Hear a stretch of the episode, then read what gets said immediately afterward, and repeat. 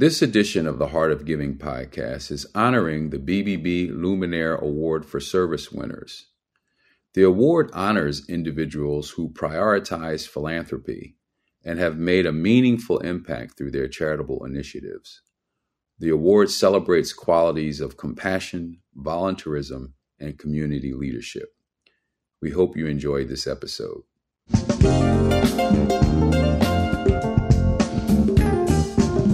You're listening to the Heart of Giving podcast with Art Taylor, powered by BBBgive.org. Here we explore the motivations that form the basis of giving and service. We inspire generosity and celebrate the transformative effects that giving and service have on the human spirit and on community. The conversations featured on the podcast also uncover giving strategies that educate and provide tools to help listeners make impactful gifts of both their time and money. We hope you enjoy this episode. Welcome to the Heart of Giving podcast, powered by BBBgive.org. Give.org is the nation's standards-based charity evaluator, and it's your one-stop source for information on giving and reports on the most asked about charities. I'm Art Taylor. We've been doing a series of interviews that highlight and celebrate the winners of the Luminaire Award that we started this year to acknowledge and to thank people in the Pacific Northwest in particular from the BBB communities there that are doing great work in the community, and to hold them up so that others might see their great work and take the step to engage in community building activities themselves. Today with me is Jeff Thungc. Jeff is the CEO and founder of JLT Web Solutions. It's a company that helps small businesses develop their websites and other technologies so that they can be more effective business owners and better market their businesses. But Jeff is far more than a business owner. He's also a person deeply concerned about his cultural heritage and the community that he was born in and how it is able to succeed here in the United States. So, Jeff, welcome to the Heart of Giving podcast. Well, thank you, Art, for sharing the stage with me on the Heart of Giving podcast. It's great to be here with you. Well, Jeff, I want to get right into our interview and really help our audience understand more about you and your passion. Now, we know you have a company, JLT Web Solutions, but there's a backstory for how that company got started, and I'd love to hear about that. And then I want to get into some of your philanthropic work. Sure. I was born in Laos as a kid, flee the communist persecution from the U.S. CIA secret war that when the U.S. withdrew from the war, and we had to spend 9 years in the refugee camp. Then U.S. granted us asylum to come to the United States. When we land here, we struggle quite a bit. And there was church members that sponsored my family, demonstrates much love and support to my family. So I was inspired to become a social worker. I went to school to become a social worker. I worked as a social worker for 7 years. And during that time, we decided to start a business, a restaurant. And during that time, I bought a website where this was the mid-2000s technology boom. Digital marketing was a frontier. And I have a little bit of fascination in technology and creativity in me. And I couldn't get that company to get the website to work the way I wanted to. And I look around, I look at my other business colleagues. They struggle with similar challenge as I was. So I thought to myself, what if I go to school to learn how to do this? How hard can it be, right? So I went to school, working full-time, running business full-time, went to school full-time to learn how to do what I do today. And I came out, I couldn't get a contract because I had education, but I didn't have experience. So I took a job with a school district in the IT department, managing the web and app team, digital media team, and launched my business as a side hustle 2016 and kept it going. And 2020, when the pandemic hit, as you know, most business owners need to migrate to the virtual space to meet their prospective customers. I saw much need there. I left the school to run my business full time. And one of the things I noticed that small business owners have much challenge is they don't have time to mess with complicated technology, and they don't have the funding to hire big company to help them with that. So our passion is to help small business owners. We make technology simple. That's our tagline, is find them easy web solutions and make sure the website is accessible, which is ADA compliant, Title III law, that allow people with disability to learn about their business or their services. And those are the things that we are very passionate about, helping small business owners overcome the technological challenge of today's society. So that's kind of like where we are today, and really to help small business thrive in the community. That's wonderful. But you mentioned something that I have to explore, and that is that you spent 9 years in a refugee camp, you and your family, you as a young man, young boy, probably back then. And that could not have been easy. We were talking about your experience and how grateful you must feel now, having miraculously really been given the opportunity to leave Thailand and to come to the United States, and what that must feel like to you on a daily basis when you think about the people from your community, the Mien people. Tell us about the Mien society first, because I'm not sure many in the United States will have heard or understood that. Sure. So the Mien people don't have a country. We're an ethnic minority originally from China. There was some sort of civil war that kind of pushed the Mien out of China, even though even now, there most Mien are still living in China. But those that got pushed out are scattered in Vietnam, Laos, Thailand, and America and France. But that's in the next stage of the story. The Mien were predominantly in Thailand and Laos during the time of the Vietnam War. The result of the Vietnam War, which has created the secret war of the CIA, launch base in Thailand to bomb the communists in Laos, and the U.S. military couldn't navigate the jungle. They recruited the Mien and the Hmong people to become the guerrilla, the ground force to fight the communists during the secret war. When the U.S. decided to pull out of the secret war, the Mien and the Hmong people were political refugees being persecuted by the communists that took over Laos. So to solve that problem, the UN, US, and a number of other countries set up refugee camps in Thailand, Philippines, and a number of other countries around to receive those refugees and then redistribute them throughout the world. So the Mien, the Hmong, and the Vietnamese are distributed all over.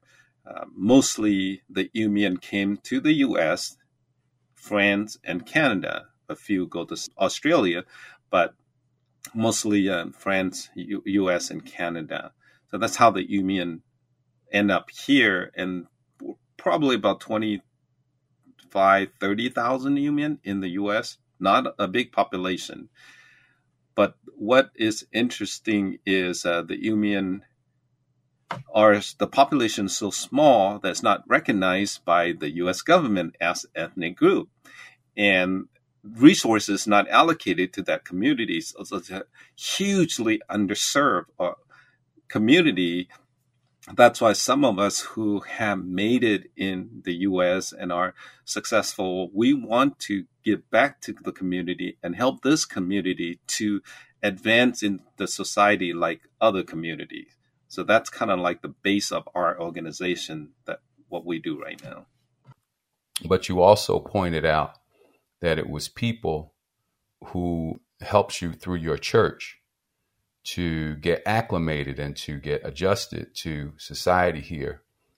And apparently that has affected you in a way that has made you also want to give back. But let me please, if you don't mind, go back to those days in your life when you were in a refugee camp.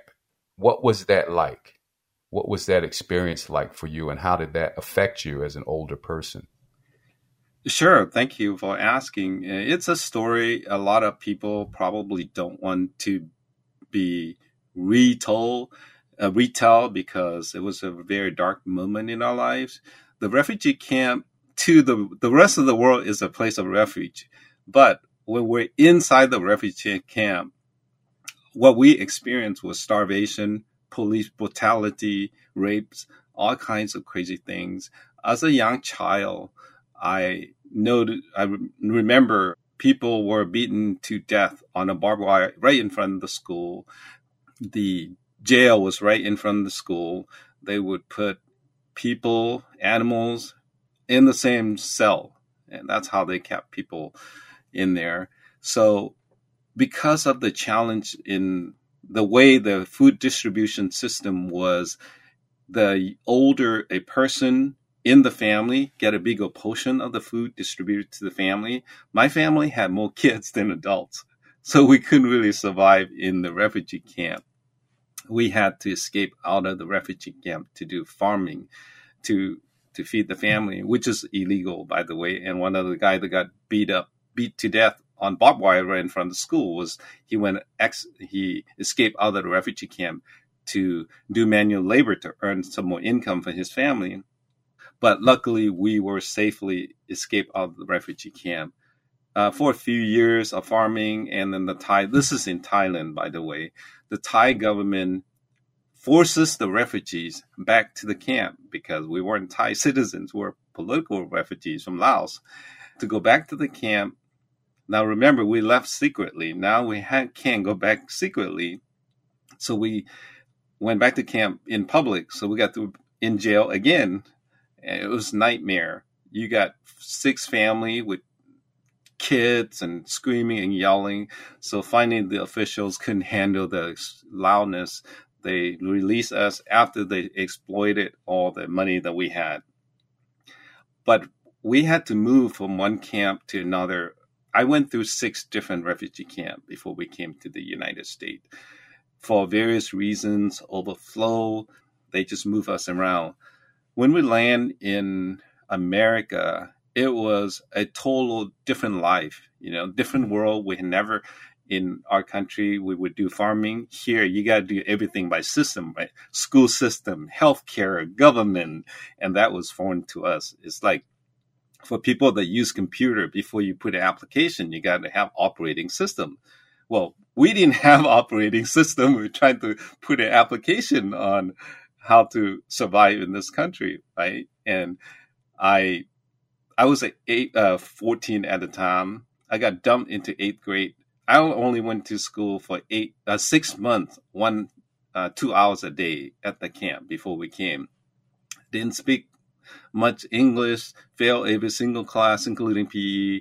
So the church that sponsored us had to look around to see what school system has bilingual program to move my family to. And that's when I beginning to learn English, work really hard to overcome the challenge. And through the help from the church, I got inspired to give back to my community because I got so much out of that social support. I want to give back. And that's why I went to college to become a social worker and work as a social worker for my almost first decade of my life. So what was the church that sponsored you and your family, and how were you able to get connected with them? So back then, World Relief, the Refugee Resettlement Program contract with World Relief. And World Relief has a number of churches that they found along the West Coast that willing to sponsor families. So what they do, this church that we went to is called Word of Life in Kent, Washington. And they decided they want to sponsor a family. And that means they would help that family to resettle in the U.S., basically taking them to the clinic, register kids in school, go shopping, learn how to use the bank, and pretty much the whole system in the U.S. They would walk us through and helping us with kids with homework or however. Yeah. But I want to just stop you for a minute, because not every family surely was sponsored by one particular, family from World Life or whatever the church was. World Life. So how was it that your family, was it just pure luck or serendipity or random or lottery? How did your family get selected? Because it could have happened differently, right? Right. That's so true. And I think it's just random luck. The World Relief, the church, Word of Life, someone in Word of Life is connected to World Relief. Mm-hmm.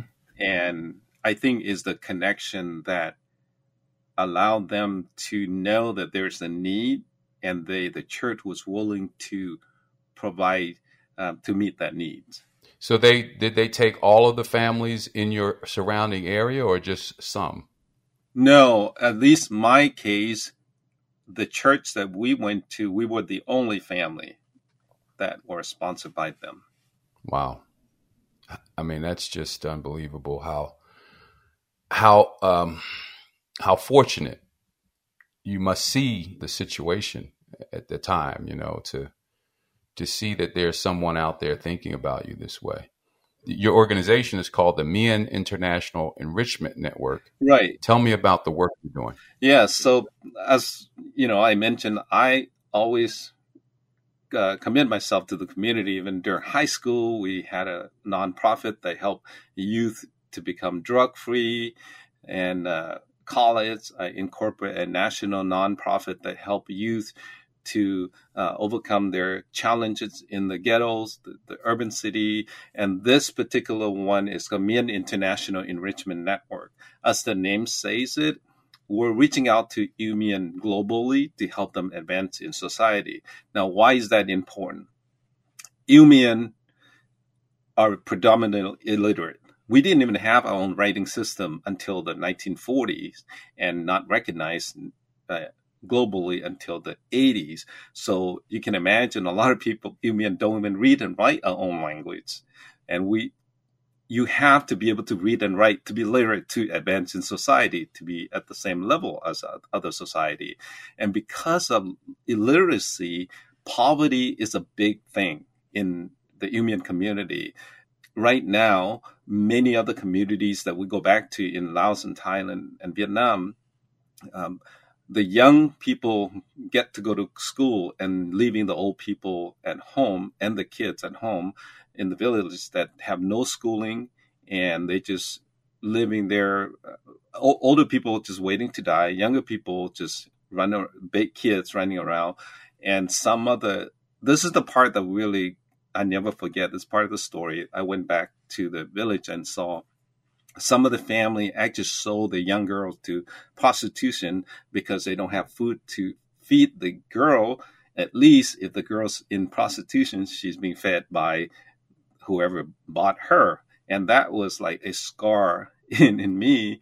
And I want to make sure we do something to help to change that narrative moving forward.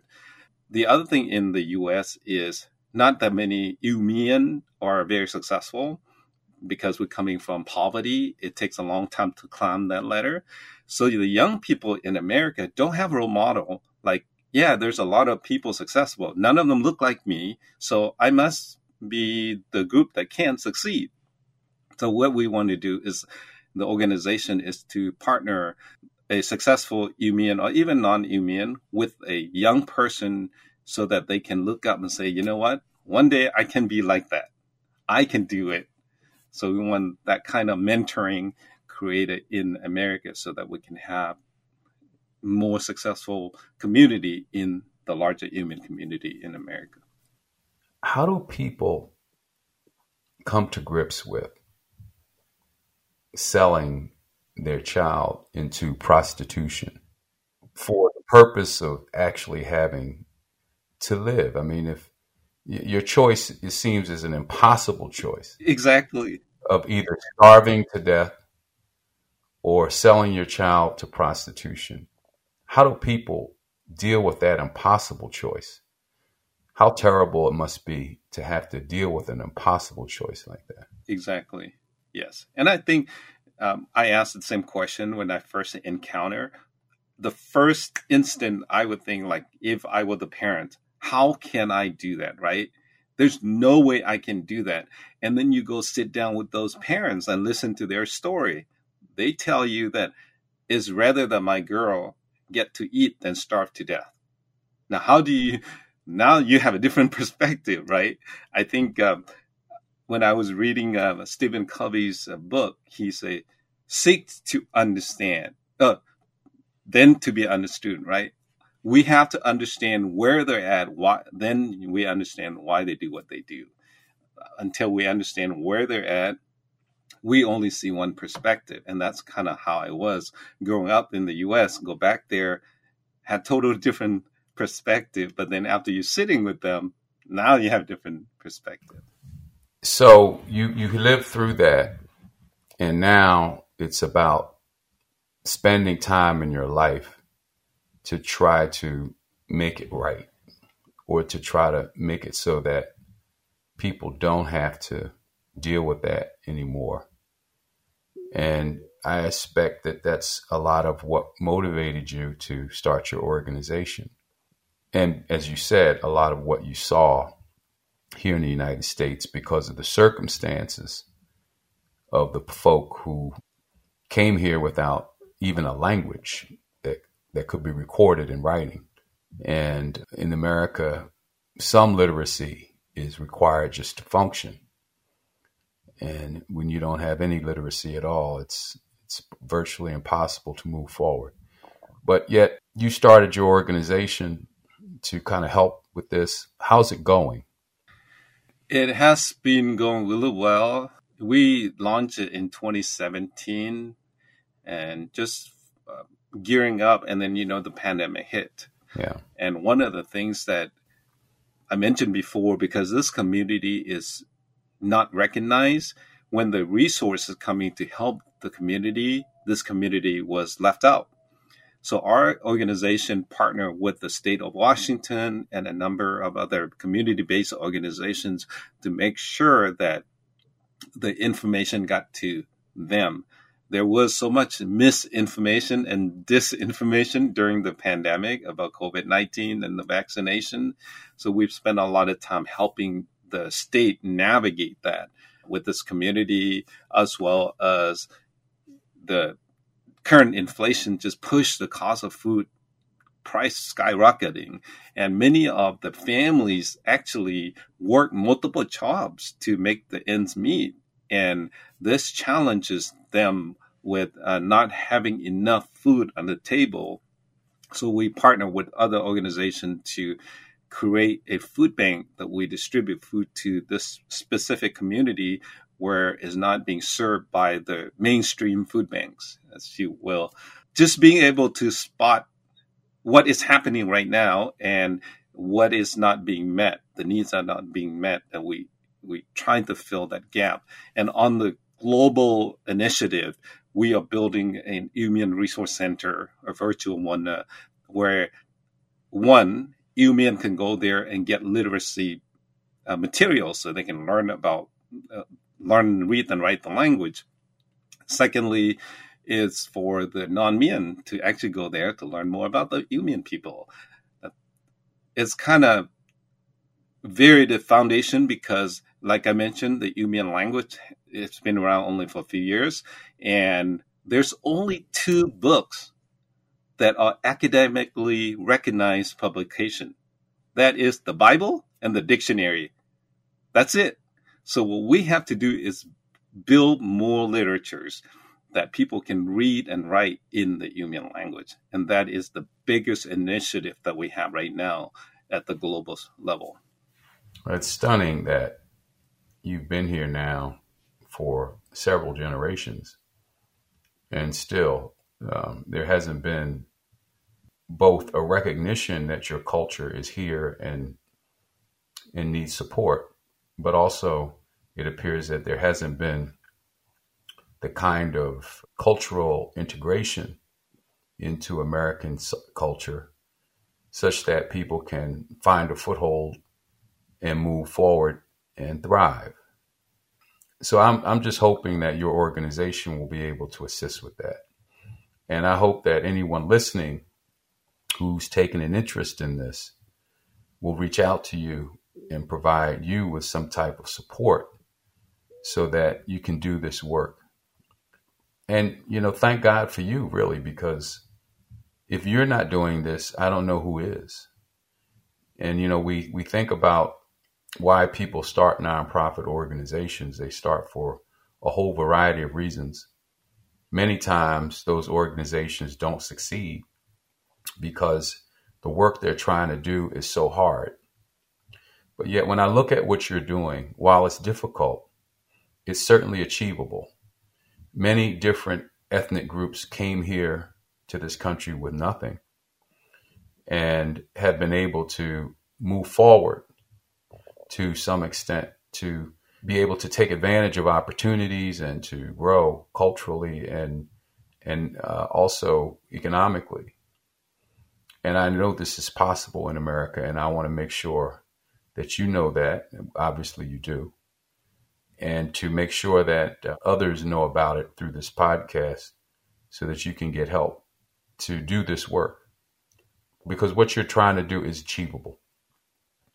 It's definitely achievable. We're talking somewhere around how many people in the country here? You said about maybe 30, about 30,000. It's doable. Yeah, absolutely. So we're getting, you know, I'm at the end of time now for our show today, but tell me again your organization, the website, and how people can help. Yes, the Mien International Enrichment Network is the name of the organization, but our website is mienglobal.org. That's mienglobal.org. Yes, that's right. Yeah, people can go there, and we have our website there. We do have a social Facebook presence as well, Mien International Enrichment Network page. And looking forward to connect with other people who do similar work, and also looking forward to partner with other organizations to advance communities, in whether it's financial literacy or just general literacy or community development. I think when we are partnering up, we can all do much more than just one person or one community. So always looking forward to collaborate. I have some ideas. That we should talk after the show. Thanks to all of our listeners. You know you can find us on all major podcast platforms, and I hope you do. You've been listening to Jeff Thungc, who is the founder and CEO of the Mien International Enrichment Network that works with the Mien people here in the United States and around the world to improve their prospects for success. And I want to thank all of our listeners. And if you want to support the Heart of Giving podcast, you can do so by making a gift at Give.org, Give.org. And we will certainly use that money for great purposes. Thank you all for listening. You've just listened to the Heart of Giving podcast with Art Taylor. Be sure to tune in next time for a brand new episode. To listen to our other interviews, visit heartgiving.podbean.com. That's heartgiving.podbean.com. Subscribe to our show on major podcast platforms. The thoughts and opinions expressed on this podcast are the views and opinions of the guests, not those of the BBBWise Giving Alliance or program affiliates. This podcast is for information and educational purposes only and is copyrighted with all rights reserved. This podcast is protected by Podbean's Terms of Service.